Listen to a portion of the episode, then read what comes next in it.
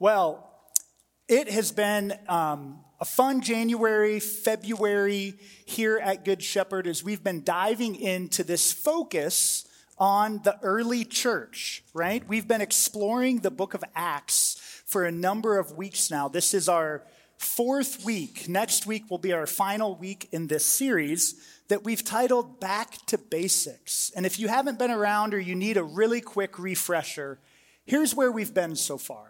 We've been in the early chapters of the Acts of the Apostles, looking at the ways that those first Christians figured out how to continue the ministry of Jesus once he had left and ascended into heaven.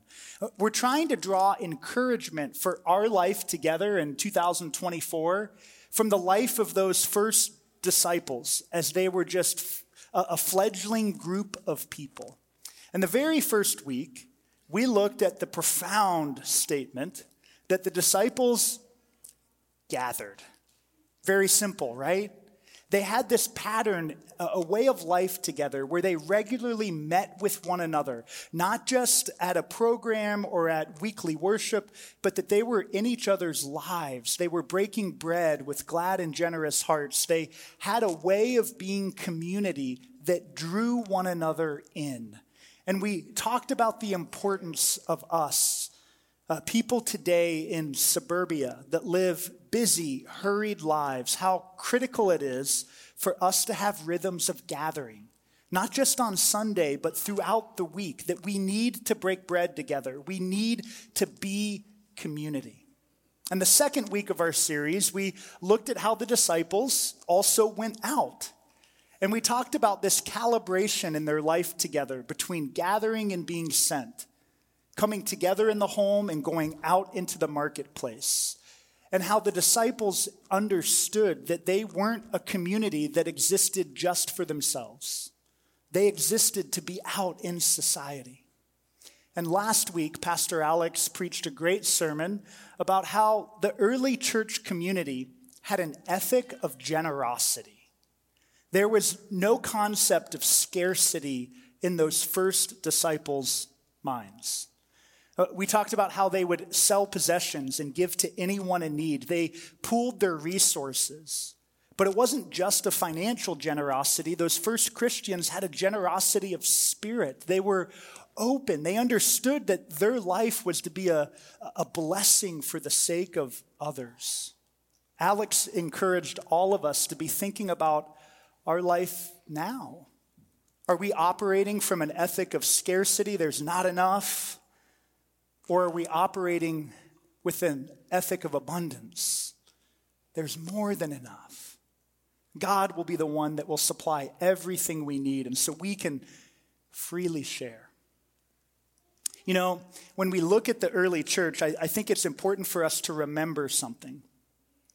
We are those followers of Jesus in 2024, and we are on, um, we have 2,000 years of, of Christian history and tradition that, that have influenced the faith life of, of our Christianity today. And by default, we tend to think of the Jesus movement, Christianity, as this global world religion, right? It's one of the major world religions.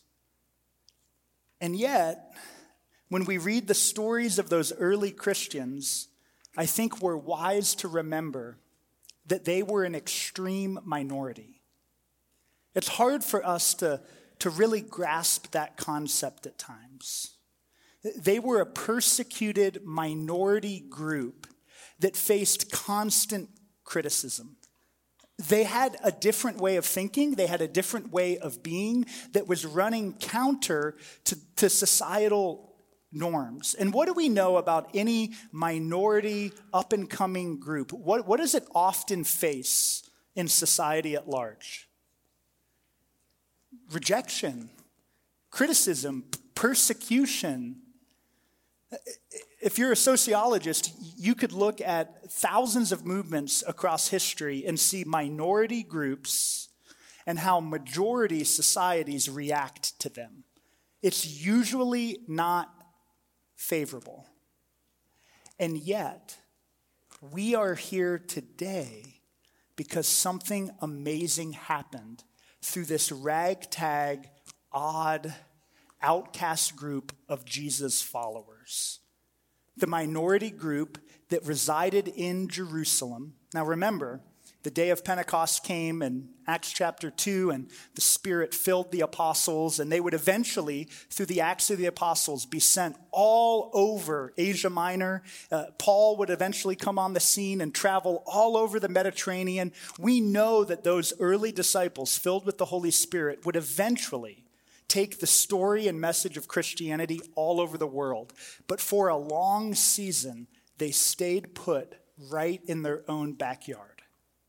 And as they were operating and living, gathering and going out, living generously in Jerusalem, something truly remarkable happened.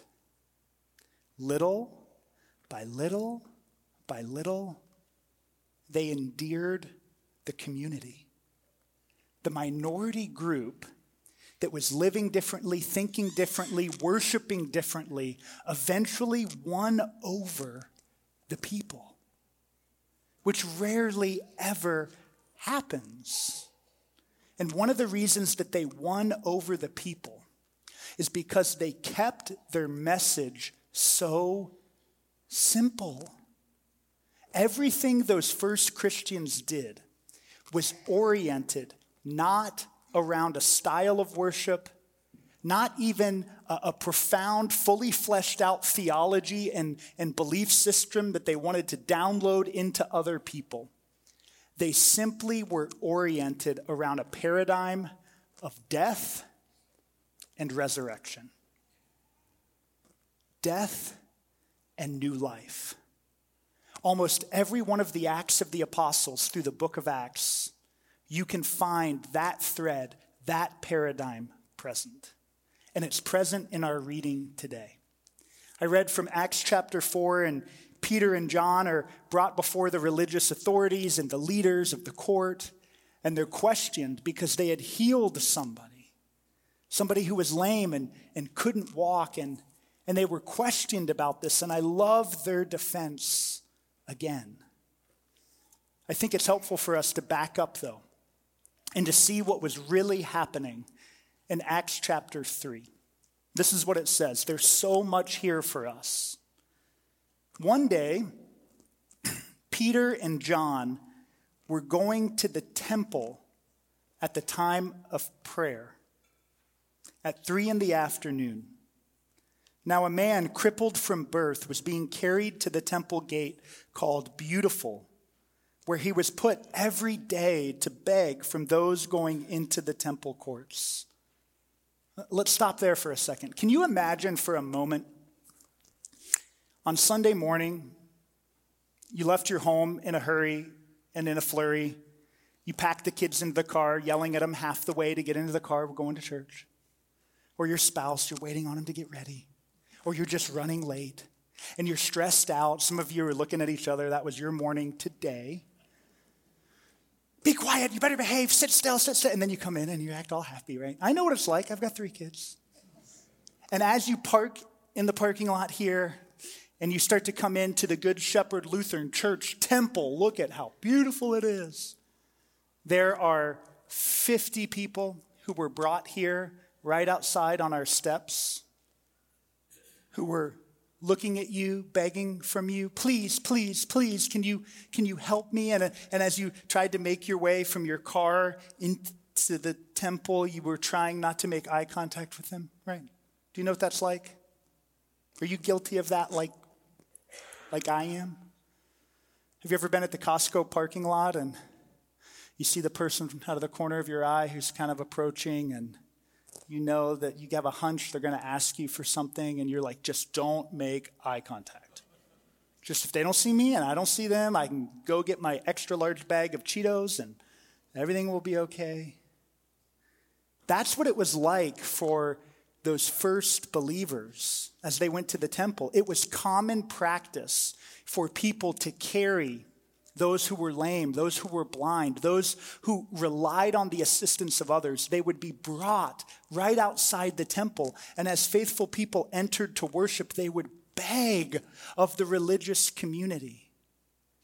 And most people would walk right past them, not looking at them, not seeing them, to go in to offer their prayers to God.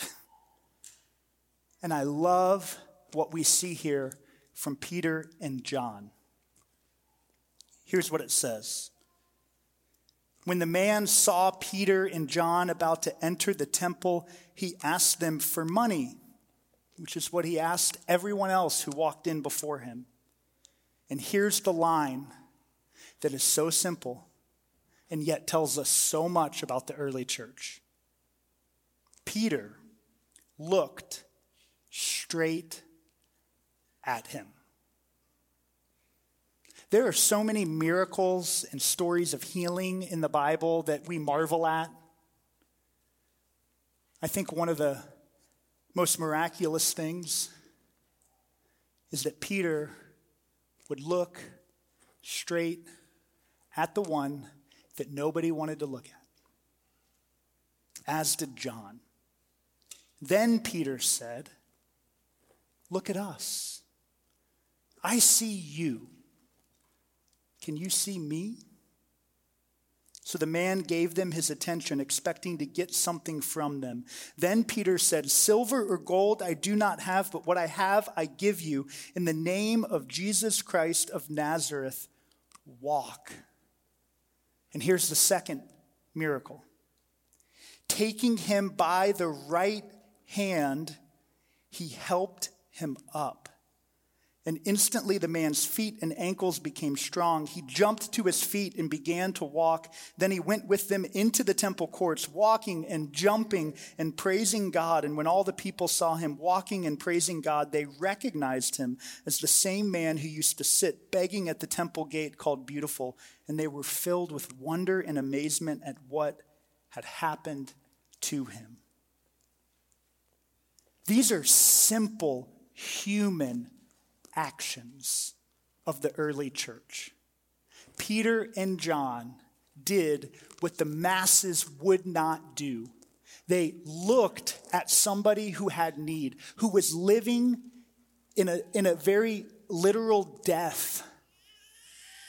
And looking at him and seeing the humanity in the man, Peter offered his own hand and said, Put your hand in mine, I will help you walk and together they go in. Do you not see that this is a story of death and resurrection? It's not just death and resurrection because of the physical ailment, the miraculous healing. It's a death to a resurrection in community, in connection, in friendship, in a shared humanity. This is how the early church endeared the community. And then I love what comes next. While the beggar held on to Peter and John, all the people were astonished and came running to them in the place called Solomon's colonnade. When Peter saw this, he said to them, Men of Israel, why does this surprise you? Why do you stare at us if by, if by our own power or godliness we had made this man walk? The God of Abraham, the God of Isaac, the God of Jacob, the God of our fathers has glorified his servant Jesus. You handed him over to be killed and you disowned him before Pilate. Though he had decided to let him go, you disowned the holy and righteous one and asked that a murderer, remember Barabbas, be released to you. You killed the author of life, but God raised him from the dead. There it is again death and resurrection. And then here's my favorite line, and it's repeated over and again in the book of Acts. This is my favorite line. Remember, Peter and John are uneducated, ordinary men.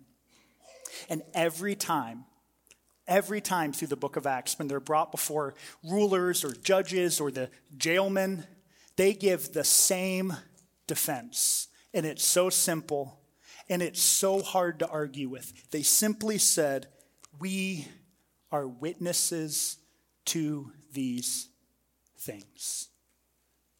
Do you see the simple paradigms by which the early church operated?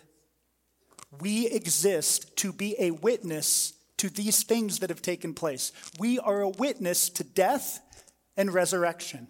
I don't know what else to say. He was dead and now he's alive. He couldn't walk, and now he walks. He was blind, and now he sees. He didn't have community, and now he's filled with love and joy. We're witnesses to these things. Over and over and over again, this is all they say. And we begin to see what was at the very center of the early Christian community, which was not a preoccupation with going to the temple, offering flowery prayers, and worshiping a God while being devoid of connection to people in need. That was not what grew the church. That was not the pattern of the early church. Now, don't hear me wrong. The early Christian community, they worshiped with joy and with passion as an outpouring of their mission. But the central thing that united the early Christians together was a mission and a purpose to be a witness to death and resurrection.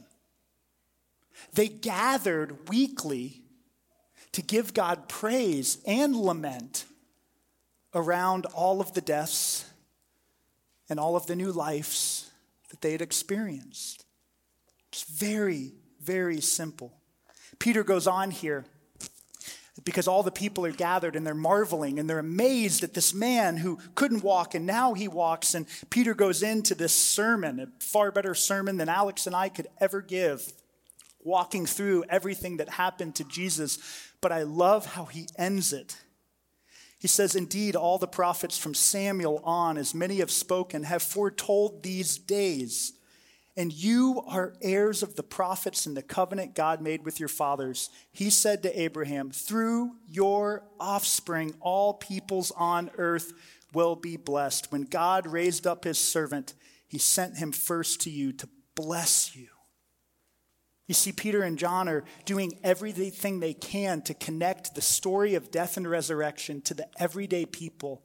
And they're reminding them of their original calling to be a blessing to all people to all nations. We are witnesses to these things. Why does this matter so much for us?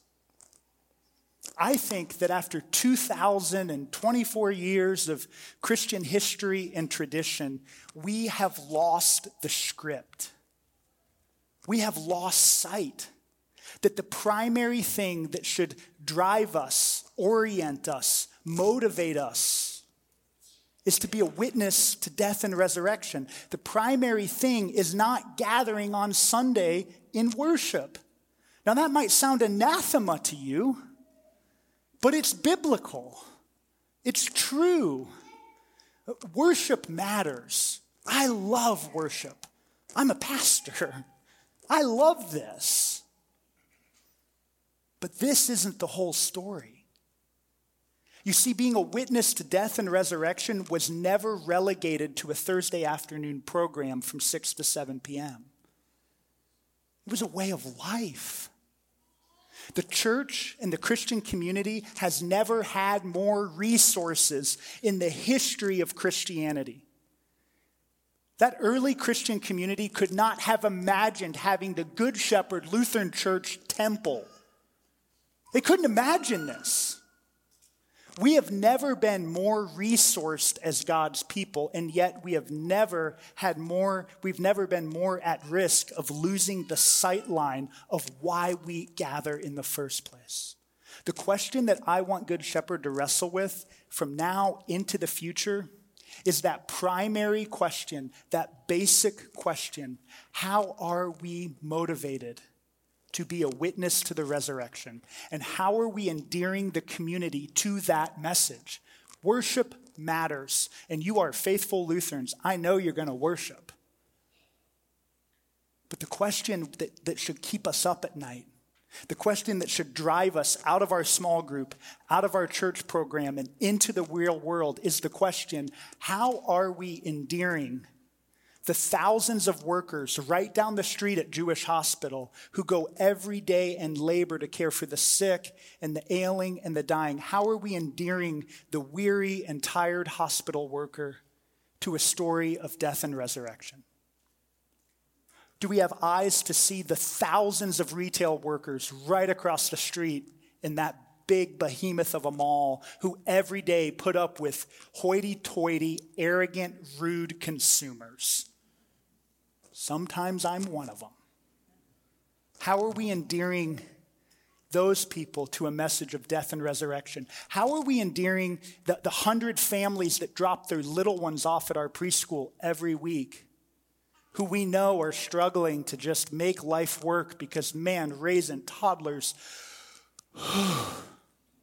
I know, I'm one of them. How are we endearing them to a message of death and resurrection? Do we have eyes to see the people like Peter and John saw the man? And do we have heart and a boldness of our faith to say, Take my hand? Put your hand in mine. You see, we have such potential and such opportunity as Christians in 2024 to get beyond the religion and the ritual and to get right back into the heart of the matter. This is all about relationship with God and relationship with other people. And the thread, the through line that connects it all is that we have a story. We have a story of death and resurrection. And that story has power. Think about your own stories of death and resurrection.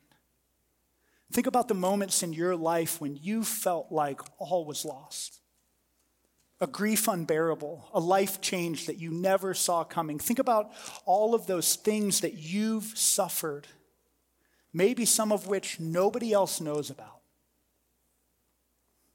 And yet you are here. And yet you show up. You see, when we open ourselves up to others and tell them our stories, of death. In the way that God has met us with new life, we bring healing into the world. That is how the church grew. That is how the message of Christianity went from minority, ragtag, persecuted group of outsiders to spreading and growing and expanding.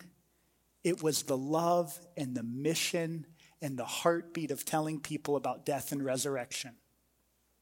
It was never about, we got a really cool set of drums in worship. It's always about Christ. So, Good Shepherd, I hope that this is stirring something in you like it's stirring something new in me. I am done playing church. I don't want to play church. I'm not in this for churchianity. I want to be in this like I know you want to be in this for Christianity, which is about binding up the brokenhearted, carrying one another's burdens, pointing one another, even on our worst days, to a God who is breaking in and doing a new thing. And if you're in for that, then look out, world. Margaret Mead said, Never underestimate a small group of dedicated individuals who want to change the world because they're the only ones who ever have. Amen.